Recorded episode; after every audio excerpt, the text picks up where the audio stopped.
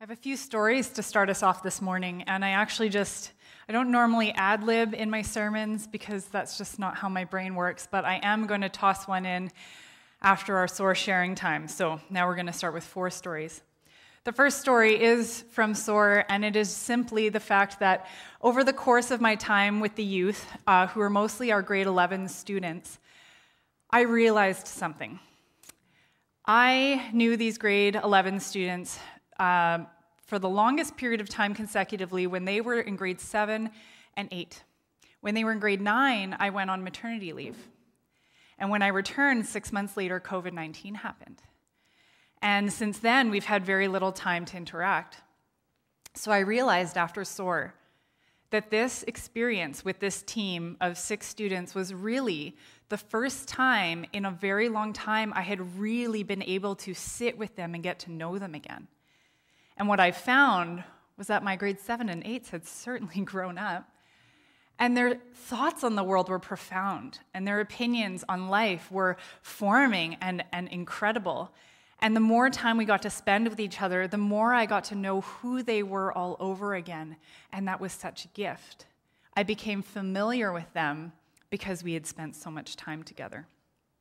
Story number two a few years ago, I was out for lunch with the youth. The following stories I need to add are all uh, pre COVID 19. So, my reference to crowds is not a reference to me breaking any protocols. These are all from several years ago.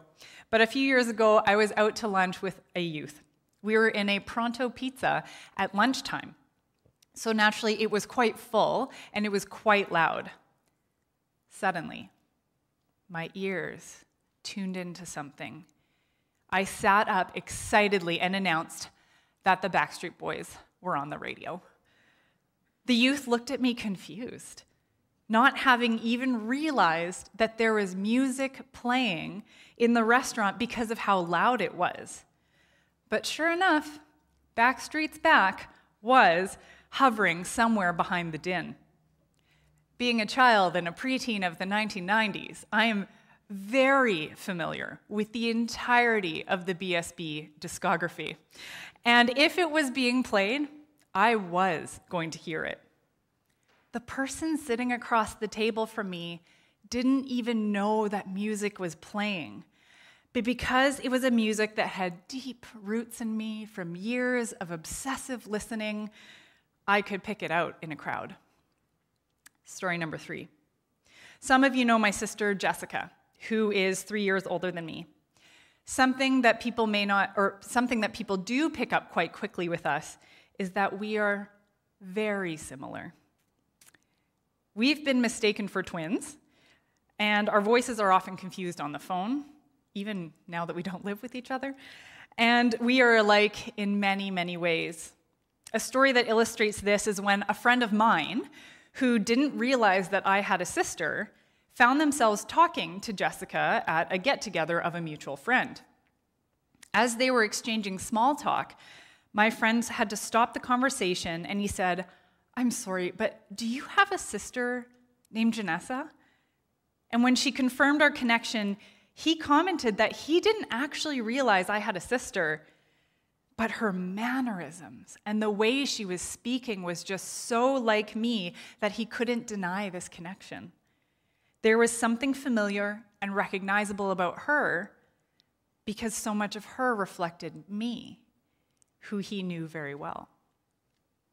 And story number four my husband Andrew works at Canadian Mennonite University, which is also where I happen to be working, slowly but surely, on my master's degree.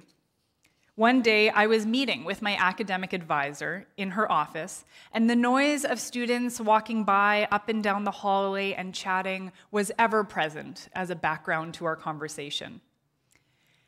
But from down the hall where Andrew's office is located, he started a conversation with someone, and I heard it immediately. I turned to my advisor and jokingly said that she must get tired of hearing Andrew's loud voice so often. I mean, if you've met him, he's not a quiet man. and I imagined that she could hear him a lot. But she looked confused.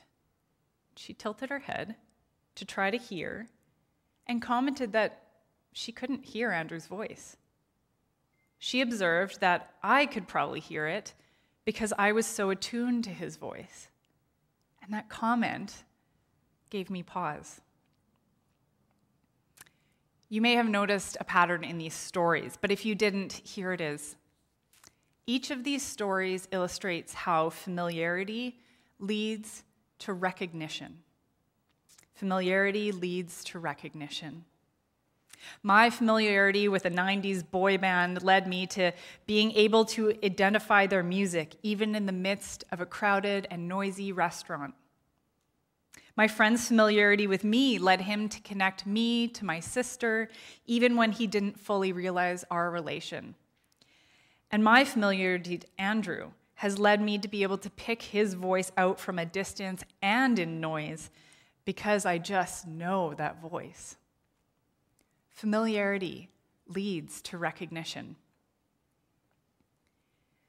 Last week, we began our Hearing Voices sermon series, and Pastor Carl asked this question as he closed off his sermon How can we hear the distinct voice of God?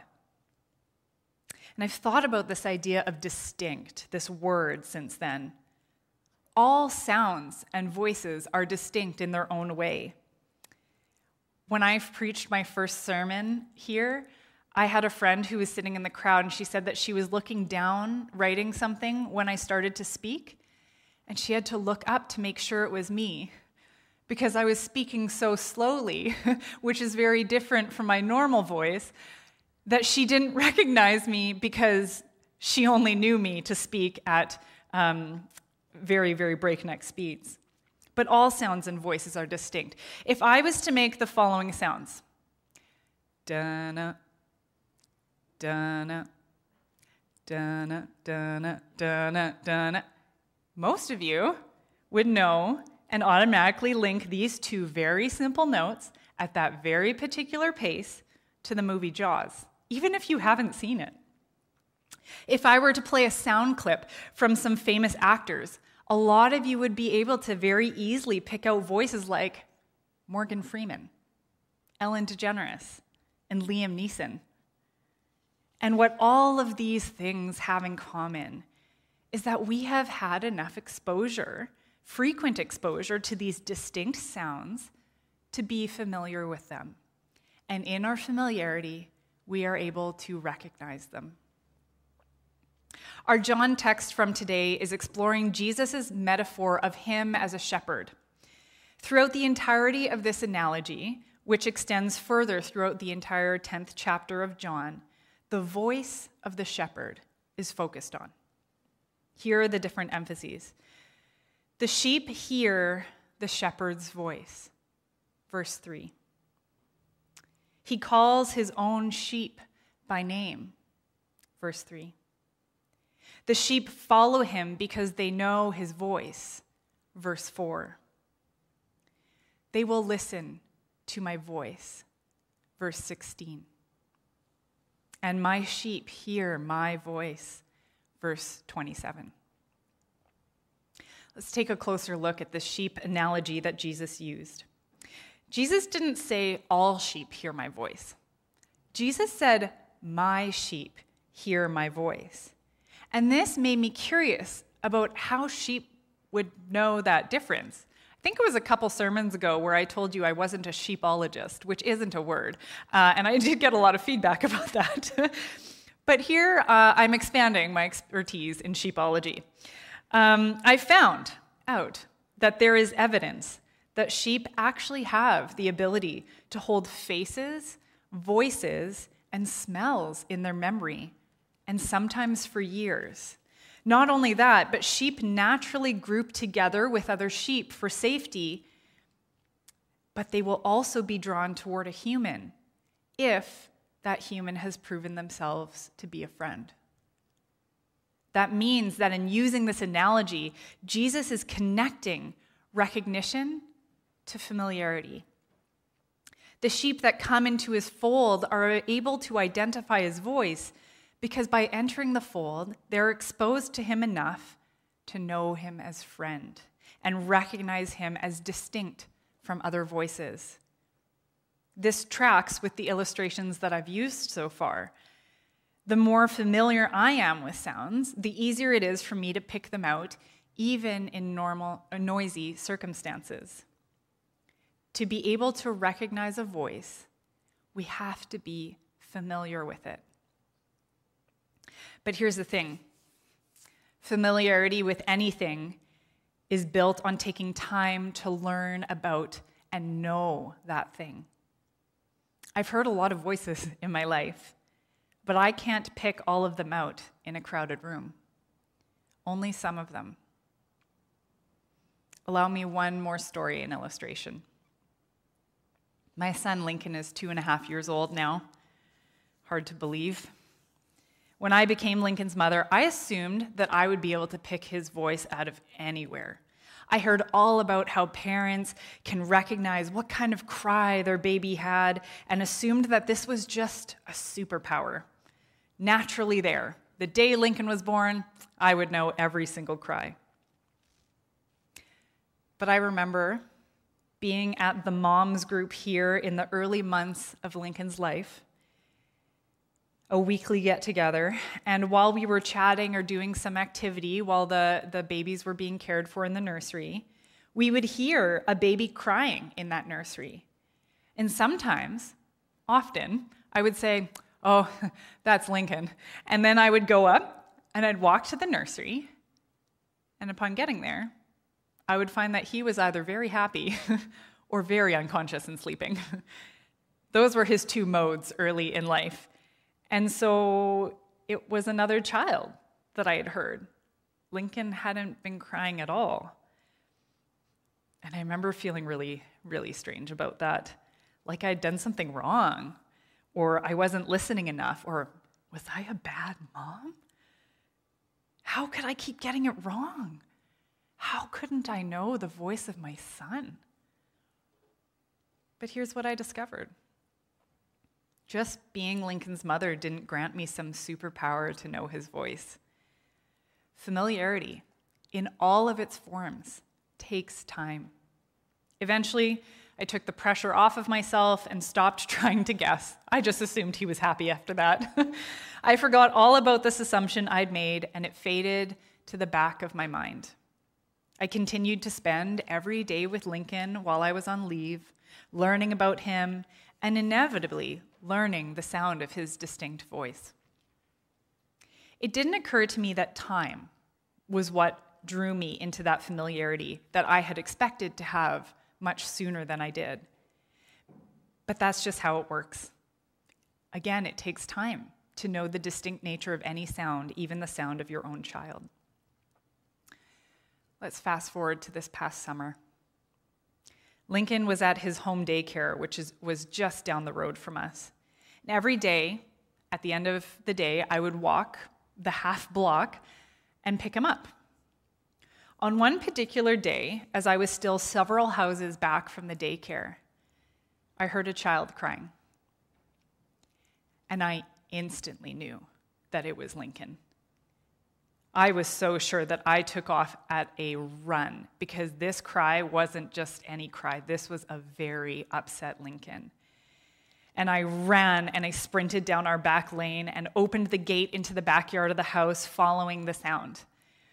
And as, as I entered the gate, I saw Lincoln sobbing, wrapped up in the arms of his caregiver. He had just fallen down the stairs. Thankfully, he wasn't seriously hurt, but he was deeply shaken and very upset. I continued running through the backyard over to him, and he reached his arms out for me. I scooped him up, and we hugged all the way home. It was only on reflecting on this story that I realized that I'd arrived at the place where I knew my son's voice. From a distance, and without seeing him, I knew he was crying and I knew that he had to be really upset. I had no doubt with him that it was him from my ears before I ever even walked into the backyard and was able to confirm that it was him with my eyes. To recognize something, we must be familiar with it. And to be familiar with it, we must spend time with it. And the same is true for the distinct voice of God. So we begin with time. We spend time with God. We pray. We read scripture. We learn. We journey with others, with the body of Christ. We listen.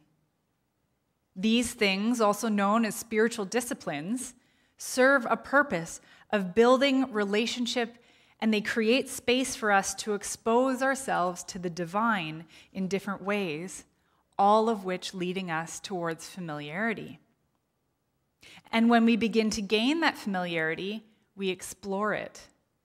What makes God distinct? What does God's voice sound like? What patterns and consistencies exist that help God stand out to me? What does Jesus reveal? These are some of the many questions that we sit with as we explore familiarity. One way to answer those questions is to explore the metaphors that we have for God. I took a course called God Through the Centuries this past semester. And through that course, I did my final paper on exploring metaphors for God, thinking about how powerful they are. The metaphor that I explored was God as a breastfeeding mother, but there's so many for us to be able to explore. The one that we've focused on today, both in worship, in, in Jesse's sharing, and, and in our scripture passage, is God is shepherd. God is interested in our care and well being, guides and protects and nurtures us. But God is also refuge and strength. God is protecting us and watches over us, offers us a place to feel secure. God is comforter. God offers us solace and spaces for us to experience our grief. God is love. God embodies love, is the essence of love, and prioritizes love, invites us into that love, invites us to share that love with our neighbor as ourselves. God is and is and is. The list goes on. The metaphors found in our scriptures touch on these characteristics of God and shed light on who God is. And the more time we spend understanding, exploring, and expanding those metaphors, the more familiar we become with God. Each metaphor is like a piece of a puzzle. And the more that we explore, the more we assemble a greater picture of who God is. And it's these pieces that give us one of many avenues towards familiarity. So we had time, time brings familiarity, and through that familiarity, we then find ourselves able to recognize God. Time, familiarity, recognition. While it is true and it is important, and I have emphasized for most of this sermon that there are disciplines for us to engage in, we cannot go further here in this morning without recognizing the work of the Holy Spirit. When I shared my story about Lincoln, I shared about how I had to learn that I didn't have a superpower that granted me special knowledge of Lincoln.